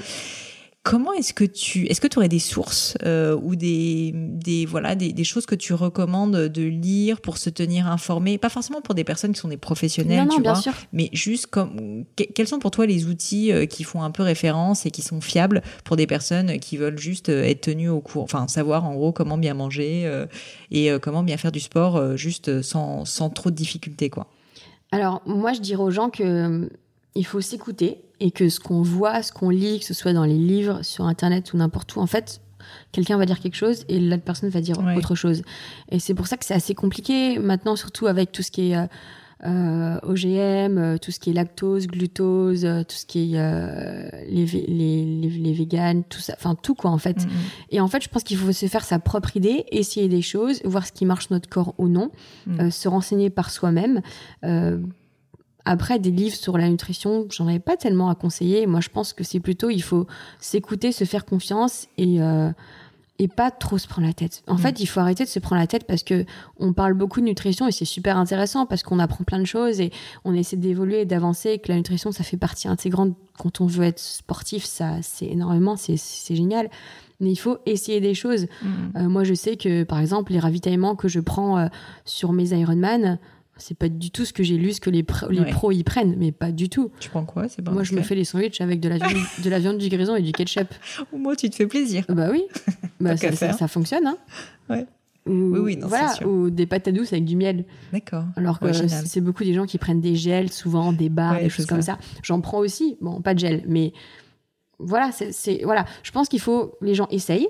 Hmm. Voilà, il faut essayer des choses. Ce qui fonctionne pour chacun, en fait. Il n'y a pas de recette. Non, en fait, moi, je pense qu'il n'y a pas de recette, de recette magique. Hmm, hmm, et la chance qu'on a, c'est qu'on est tous différents. Et c'est une chance.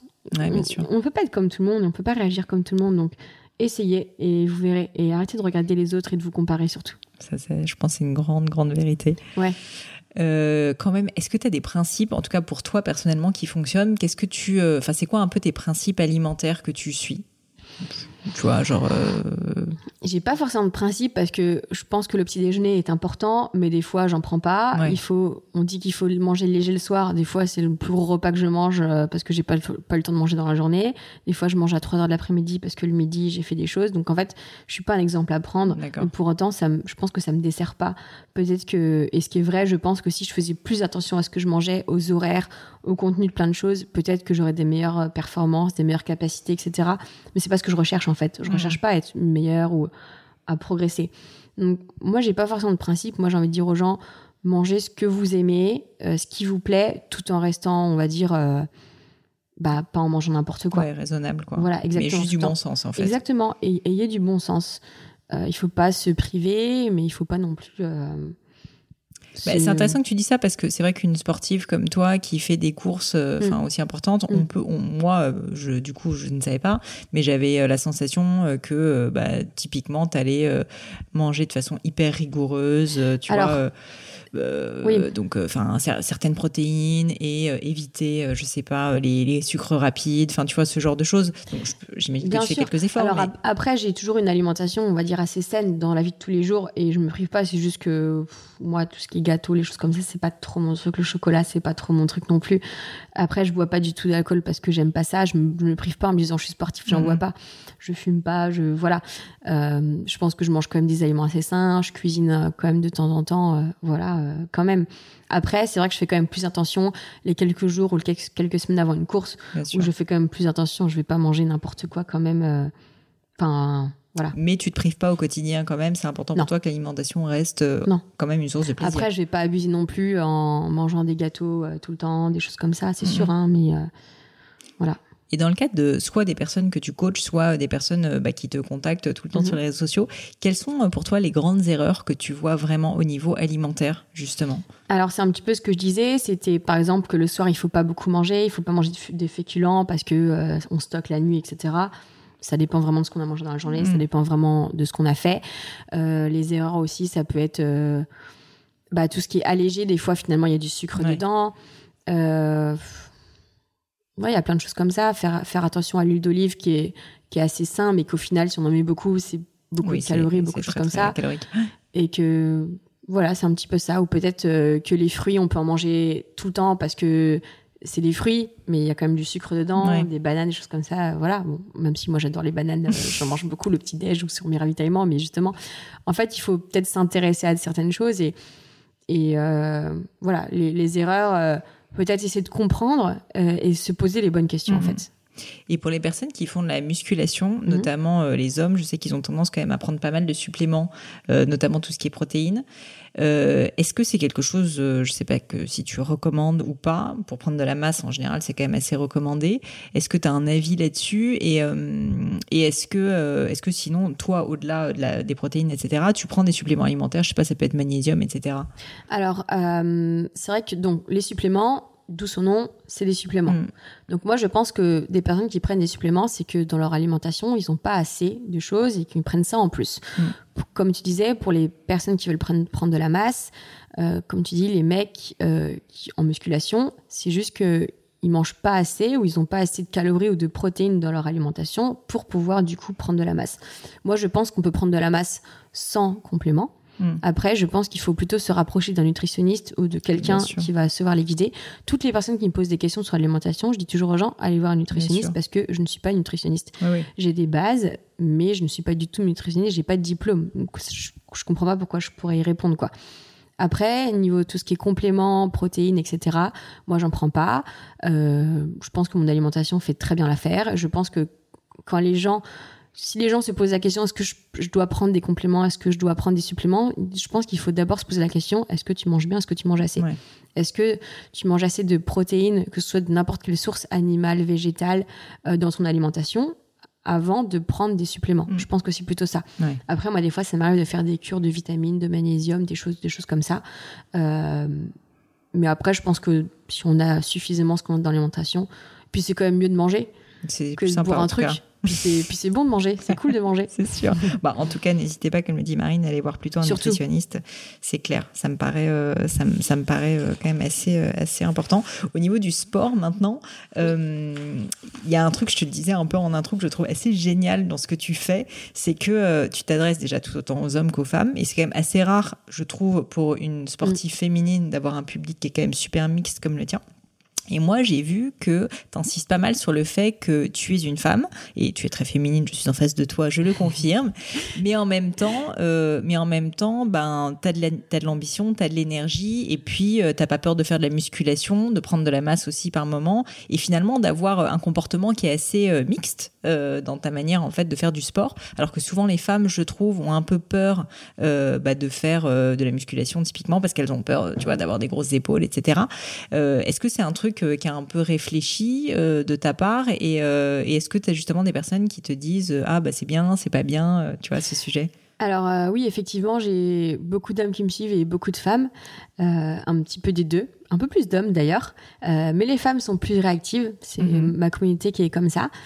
Après, je pense que basique, basique je pense que c'est notre société d'aujourd'hui, c'est qu'il faut arrêter de vouloir faire ce que les autres veulent qu'on fasse, vouloir euh, que les autres, enfin, qu'on représente une image par rapport aux autres. Mm. Je pense qu'il faut vivre pour soi et faire les choses pour soi.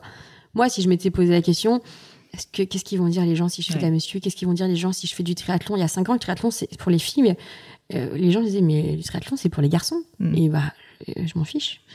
Euh, si j'ai envie de faire ça, bah, c'est pas grave, je m'en fiche. Je pense qu'il faut arrêter de se poser la question qu'est-ce que vont dire les autres? Faire les choses pour soi. Et c'est ça qui fait notre personnalité, c'est ça qui fait notre force aussi, je pense. Mm-hmm. Donc, je pense que euh, c'est super d'essayer plein de choses. Moi, j'adore découvrir, j'adore l'aventure, j'adore essayer des choses. Du coup, j'ai essayé la musculation et j'ai trouvé ça chouette. Alors, c'est sûr que ça fait se développer. Après, ça dépend ce qu'on fait en musculation. Euh, une fille qui commence la musculation, euh, je, la, je, la, rassure, elle va pas prendre énormément. Ça rassure ça dépend. un petit peu. Voilà, il y a une différence entre faire de la musculation et s'entretenir et faire du renforcement musculaire. Il y a une différence. Il y a une différence entre faire du bodybuilding et faire du renforcement musculaire. Vraiment. Mmh tout, voilà. Et encore une fois, c'est pour ça que j'aime beaucoup être proche des gens et quand je fais du coaching, c'est j'aime beaucoup expliquer aux gens et être proche des gens. Euh, si une fille a une question, qu'elle aille voir un coach sportif dans sa salle ou qu'elle en contacte un, mais qu'elle puisse rencontrer en vrai pour pouvoir discuter, que ce soit un homme ou une femme, si elle est plus à l'aise avec une femme, qui saura lui apporter les bonnes réponses. Parce qu'encore une fois, on voit trop de choses sur les réseaux sociaux, les choses comme ça. Euh, voilà. Et je pense que il, faut euh, faire les choses pour soi et essayer, tester. Encore une fois, faites-vous votre oui, propre ça. idée. De toute façon, on peut essayer une fois euh, de faire euh, de, soit de la salle d'ailleurs, soit en extérieur Exactement, aussi, et, euh, et, voir mm. si ça nous plaît. Euh, et pour toi, quelqu'un euh, qui a envie euh, de faire du sport ou qui en fait déjà un petit peu et qui veut juste, on va dire, s'entretenir, qui a pas forcément envie de faire un enduroman, qui a pas forcément envie même de faire un marathon, mais juste qui veut être bien dans sa peau. Est-ce que tu, tu, pourrais, je sais que c'est difficile comme question parce que c'est très général, mais me dire un peu qu'est-ce que tu conseillerais déjà comme comme sport et un peu comme routine, tu vois, générale, quelqu'un qui, qui juste veut s'entretenir et qui veut être en bonne santé? Déjà, c'est génial que la personne ait envie de s'entraîner et d'être en bonne santé. Ça veut dire que pense à elle. Et des fois, on pense pas assez à soi. Donc déjà, c'est un très bon début. C'est du temps pour soi. Exactement, c'est un très bon début. Euh, J'aurais envie de dire à cette personne de que le sport, ça va, ça va l'aider dans plein de choses. Je pense que le sport, ça renforce aussi bien personnellement, physiquement, au niveau de ses émotions que même au niveau du sport. Je pense que ça fatigue, mais c'est une bonne fatigue. Et je pense qu'il faut qu'elle se pose la question qu'est-ce qu'elle veut vraiment faire comme sport? Parce mm. que en ce moment, c'est la mode du running et du fitness. Tu vois vraiment une mode du bah, running J'ai l'impression que c'est ah du coup je vois que la fille elle court, je vais courir. Ah mm. je vois que la fille elle fait du fitness, elle, muscle un peu ses fesses et tout ça, je vais mm. faire ça. Mais du coup, les personnes, il y a certaines personnes qui essaient et du coup, ils s'accrochent pas, ils se forcent. Ah oui, c'est sûr. Mais si la personne elle veut faire du tennis, si elle veut faire du, golf, de l'escalade, et eh bah qu'elle essaye, c'est génial. En fait, on parle pas assez, je trouve, des différents sports. Et je pense que la personne qui doit se poser la question, qui se dire qu'est-ce que j'ai envie de faire? Mm. En fait, c'est une activité physique, c'est faire du sport pour bouger. Ça dépend de ses objectifs. Est-ce qu'elle veut, donc comme tu me disais, être en forme, donc c'est bouger. Voilà, se renforcer. dans n'importe quel sport, on va renforcer, donc ça dépend du sport.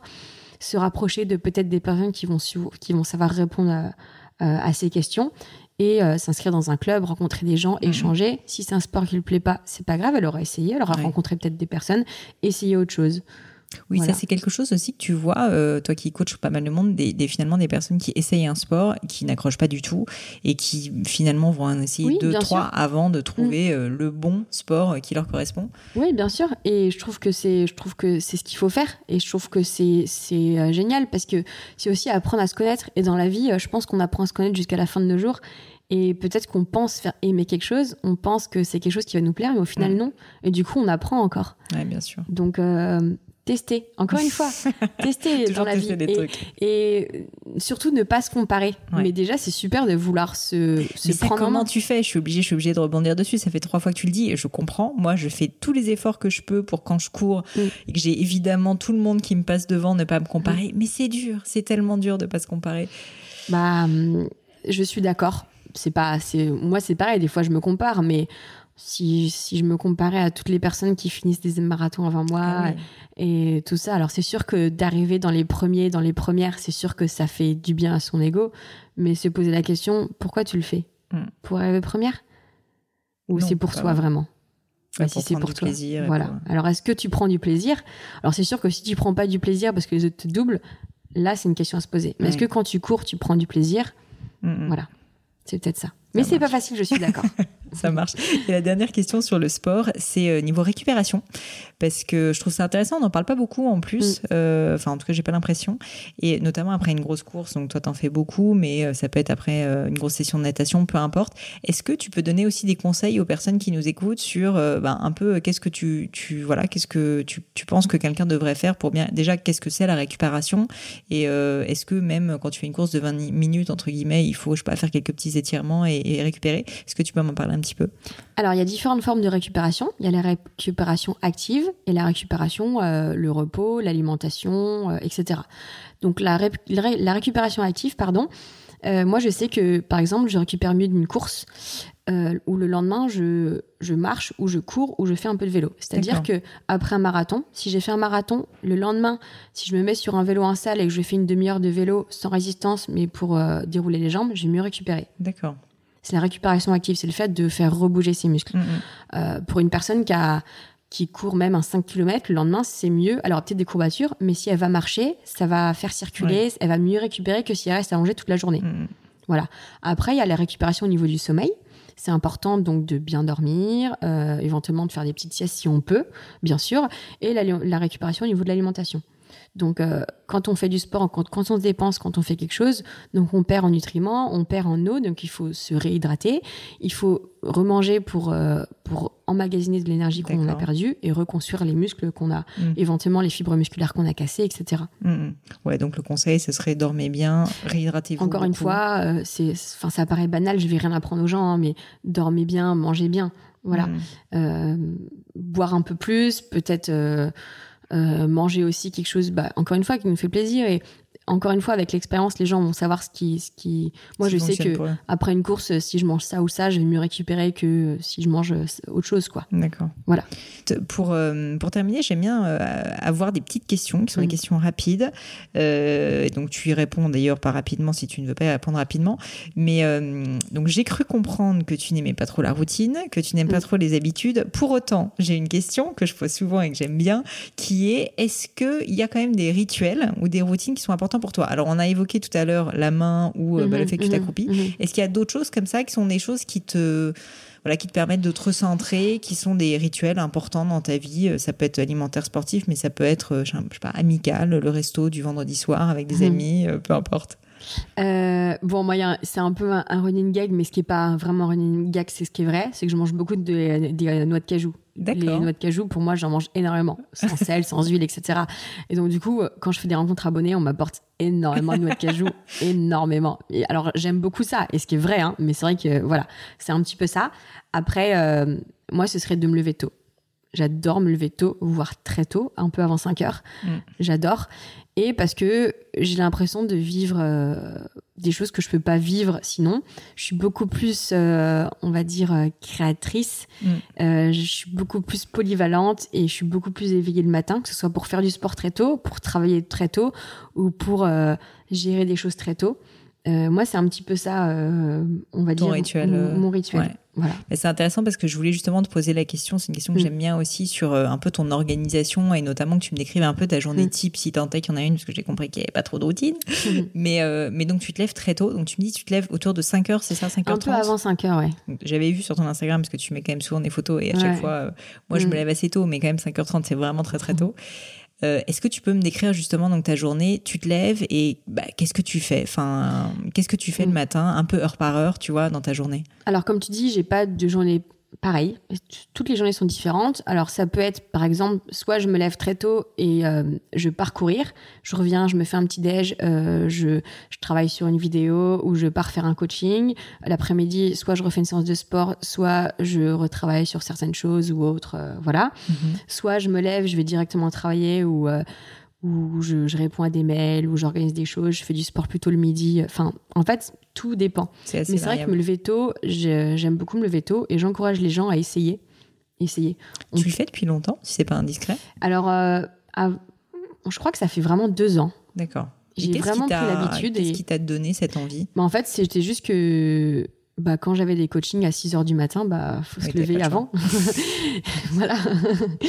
Donc, du coup, et après, je me suis dit, bah en fait c'est cool même quand j'ai fait coaching je vais garder ça et en fait j'ai l'impression de faire plein de choses. Et quand les mhm. gens à 8 heures ils commencent entre guillemets à émerger j'ai l'impression que j'ai vécu avant eux et, j'ai une, une longueur d'avance. Et donc j'encourage les gens à essayer et peut-être de se donner une semaine pour essayer. Et s'ils n'arrivent pas c'est pas grave. Mais donc du coup moi je sais que c'est ce moment qui me permet d'être productive et de pouvoir faire plein de choses. Et peut-être que eux, si c'est pas le matin, peut-être trouver le moment à eux, si c'est le midi après manger ou le mm. soir, ou c'est leur moment à eux. Oui, c'est ça. C'est aussi qu'au-delà du fait que c'est tôt le matin, c'est vraiment un moment où t'es pas interrompu. En fait, t'as personne qui te dérange. Oui, tu fais qui m'appelle, qui m'envoie des messages, qui voilà tout ça. Et, et j'aime beaucoup. Je comprends. Voilà. Et euh, alors du coup, la question subsidiaire, c'est euh, à quelle heure tu te couches? Encore une fois, ça dépend. après, je suis une fille, j'ai pas besoin de beaucoup d'heures de sommeil. Moi, si je dors 5 heures la nuit, ça me va très ah bien je, je, sais que j'ai beaucoup de chance pour ça. Euh, j'ai beaucoup de chance. Donc le soir, euh, soit à 21h30, je peux, je peux me coucher, soit des fois à minuit, je peux me coucher. Enfin, ça dépend vraiment. Encore une fois, je m'écoute. Je vois si je suis fatiguée ou pas, si j'ai des trucs, si je, des, fois je peux m'entraîner tard, des fois je peux aller au restaurant avec deux trois amis. Enfin voilà, c'est ça dépend vraiment. Mais donc, tu n'es pas non plus obligé de te coucher à 21h30 tapante tous les soirs. Donc, c'est, euh, c'est rassurant quand même de se dire que. Voilà. Non, quand même pas. J'ai le resto de temps en temps, ça marche. Euh, une autre question que je voulais aborder, c'est, euh, si ça te va, bien sûr, la un peu vie privée. Oui. Je peux imaginer que tu as une vie donc très, très remplie avec mm. donc les levées à 5h30 du matin, le sport, le coaching. Enfin, voilà, on ne sait pas où tu trouves tout ce temps, même si je comprends que comme tu dors pas, c'est, c'est plus facile. Je sais que tu n'as pas d'enfant, évidemment, aujourd'hui, mais est-ce que euh, tu trouves quand même du temps pour euh, tout le reste? Pour euh, ta famille, pour tes amis? Enfin, est-ce que c'est voilà, est-ce que c'est un moment, c'est des choses qui sont importantes pour toi, je pense. Mais comment tu trouves ce temps et est-ce que tu as mis en place, on va dire, quelques garde-fous peut-être pour pour trouver ce temps-là? En fait, c'est vrai qu'il y a beaucoup de gens qui me disent, mais parce que souvent dans mes stories ou dans ce que je partage, je suis toute seule. Les photos, mm. en fait, je suis tout le temps toute seule. Et les gens se disent, mais en fait, elle est tout le temps toute seule, cette fille. Et c'est vrai qu'il y a des fois, en fait, je peux pas. Enfin, j'ai des amis, ils s'en fichent complètement des réseaux. Je vais pas tout le temps les montrer. je vais pas tout le temps montrer quand je suis avec mes amis et ma famille. Donc, oui, je trouve du temps.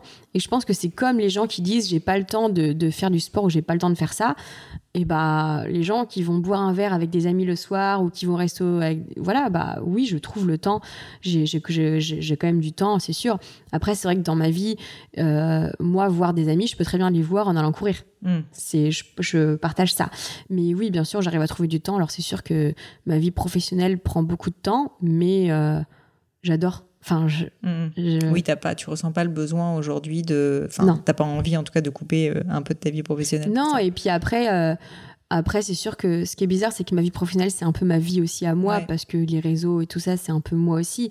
Mais euh, oui, je partage pas, je partage pas tout non plus, quoi. Je montre pas tout. Il y a des choses que je ne montre pas, et, et c'est pas pour cacher les choses. C'est juste que soit les gens veulent pas. C'est du respect pour ton entourage aussi. Bien sûr, ouais.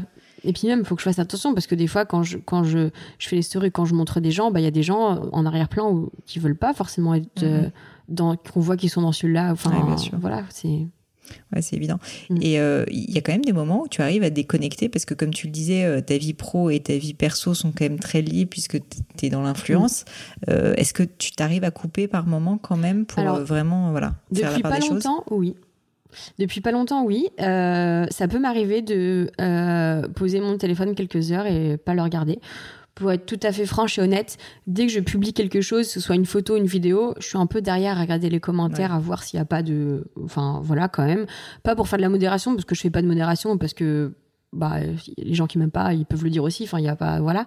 Mais du coup, si je poste rien, si je fais rien et tout ça, ou que j'ai pas mon téléphone une après-midi, euh, maintenant, ça peut m'arriver que je, que je regarde pas, quoi. Pendant quelques heures, c'est pas. Mm, c'est pas. C'est pas grave. Donc oui, j'arrive, j'arrive à couper quand même. Et tu le fais. Euh, enfin, c'était une décision de ta part de le faire ou c'est arrivé un peu par hasard? Non, enfin, oui, un peu. Et après, soit je suis occupée avec quelque chose, soit je je voilà, mais c'est vrai que je suis quand même beaucoup sur mon téléphone, je suis quand même beaucoup sur, euh, sur mes réseaux. Mais euh, non, je pense que j'arrive quand même à, couper. Ouais. Bah là, ça fait une heure que tu as coupé, donc c'est pas mal. Ah bah oui, mais c'est très bien. Hein. Euh, et j'ai encore deux dernières questions. une que j'aime bien poser, c'est le meilleur conseil qu'on t'ait donné. C'est pas facile comme question, mais est-ce que tu en aurais un? Ce serait d'accepter d'être moi-même. Hmm.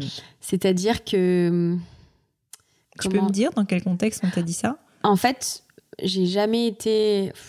C'est bizarre à dire, mais j'ai jamais été vraiment comme tout le monde. Je suis jamais rentrée dans le moule ou j'ai jamais été euh, comme peut-être les adolescents de mon âge avant.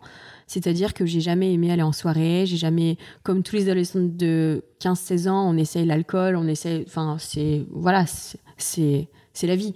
Et moi, j'ai jamais aimé ça. Mm. Euh, j'ai jamais voulu faire comme les, les autres. C'est pas ne pas vouloir être comme les autres. C'est-à-dire que même, comme on disait tout à l'heure, même une course, un marathon, un semi-marathon ou un, 10 km, euh, il y a beaucoup de gens qui veulent se fixer un temps, un objectif, que ce soit pas forcément de faire un temps chrono, mais de se fixer un objectif, même si c'est leur premier. Et moi, ça m'intéresse pas, en fait. Mm. Et donc, du coup, bah, je suis pas comme les autres. Enfin, c'est pas que je suis pas comme les autres, mais c'est que je suis, je suis moi-même. Donc, c'est mm. accepter d'être moi-même. Et ne pas aimer ça, ne pas aimer ça, euh, bah, c'est vrai que même boire une coupe de champagne à Noël avec ma famille, moi, ça me. J'aime pas ça. Et donc, je suis la seule avec euh, soit mon verre, euh, mon verre de coca ou autre chose, quoi. Et donc, au début, je culpabilisais beaucoup. Mais maintenant, bah, j'accepte. Je suis moi-même. Mm. Et c'est chouette. C'est sûr. Euh, et la, dernière question que j'ai, c'est euh, sur les livres ou mhm. le livre que tu as lu et qui t'ont le plus marqué? C'est une question qui plaît souvent aux auditeurs, donc euh, je te la pose. Alors moi, je ne lis pas beaucoup. C'est pas que j'ai beaucoup de mal à me poser. Voilà. Mais je pense que s'il y avait un livre qui m'a marqué, c'est le livre de Mike Horn. Ah, je l'ai pas lu, mais ça doit être génial. Il est vraiment génial. Euh, c'est quelque chose, c'est quelqu'un en fait qui m'a beaucoup marqué et je me retrouve beaucoup en lui. Donc tout ce qui est aventure, euh, tout ça, euh, l'attitude zéro, c'est celui-ci. Donc c'est vraiment alors pour les personnes qui ont écouté le podcast, j'avais invité Stéphanie Giquel qui en parle beaucoup aussi, qui est donc un aventurier qui a notamment traversé l'Antarctique, etc. Enfin qui a fait un certain nombre d'exploits comme ça assez impressionnants. Oui, et euh, moi, en fait, pourquoi j'aime beaucoup, pourquoi j'ai beaucoup aimé ce livre Parce que je me retrouve beaucoup en lui quand il va dans l'inconnu et quand il découvre. Moi, je suis une fille qui adore découvrir. Et euh, un passage qui m'a beaucoup marqué, c'est quand il est dans la forêt et que dans la forêt amazonienne, et qu'en fait, il dit que il pense et tout le monde pense que c'est que c'est d'une façon et qu'en fait il découvre que c'est totalement différent et qu'il est peut-être le premier à marcher à un endroit où personne n'a marché. Et encore une fois c'est la découverte et c'est le fait d'apprendre. Et moi j'ai soif d'apprendre j'ai soif de découvrir. Et je me retrouve beaucoup en cet aventurier qui, est, qui a envie d'aller chercher plus loin que ce que les gens que où les gens vont chercher. Et, euh, et vraiment euh, c'est quelqu'un que je Il s'appelle comment du coup le livre? Euh, L'attitude zéro. L'attitude zéro c'est ça je rêverais de, rencontrer euh, Mike Horn. Si le message est passé. Mike, if you're listening. Voilà. c'est ça, exactement. Bon, bah c'est formidable. Merci beaucoup, beaucoup, Marim. Est-ce qu'il euh, y a quelque chose, un dernier mot que tu aimerais ajouter? Éventuellement dont on n'aurait pas parlé Tu pas obligé euh, non, bah non, moi je suis vraiment très ravie d'avoir pouvoir d'avoir pu euh, parler, échanger. Encore une fois, moi échanger et partager, c'est ce que j'adore faire. Dernière chose que j'aurais dire aux gens, ce serait de bah d'être eux-mêmes et et euh, parce que je suis très présente sur les réseaux sociaux, c'est qu'on on, regarde beaucoup et on se compare beaucoup.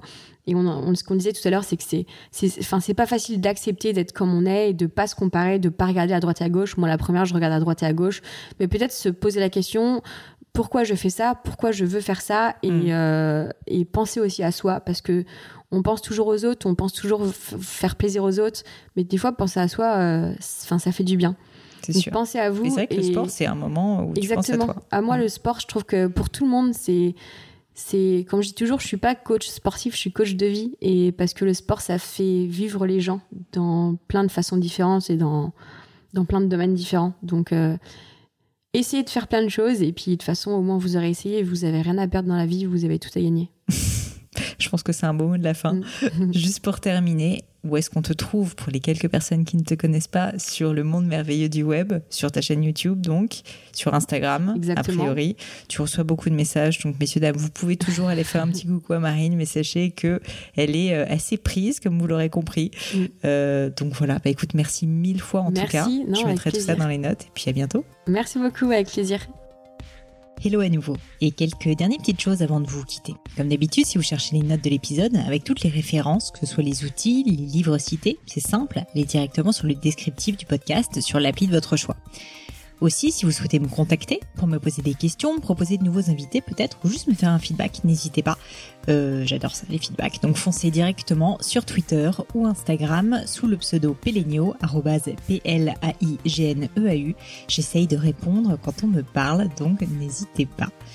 Et comme à chaque fois, vraiment mille merci d'avoir écouté jusqu'ici. N'oubliez pas, si le podcast vous plaît, que vous appréciez tout ce travail, euh, le plus simple pour m'aider, c'est tout simplement de mettre euh, bah, soit un petit mot doux, soit une note 5 étoiles sur iTunes ou de partager sur vos réseaux sociaux aussi.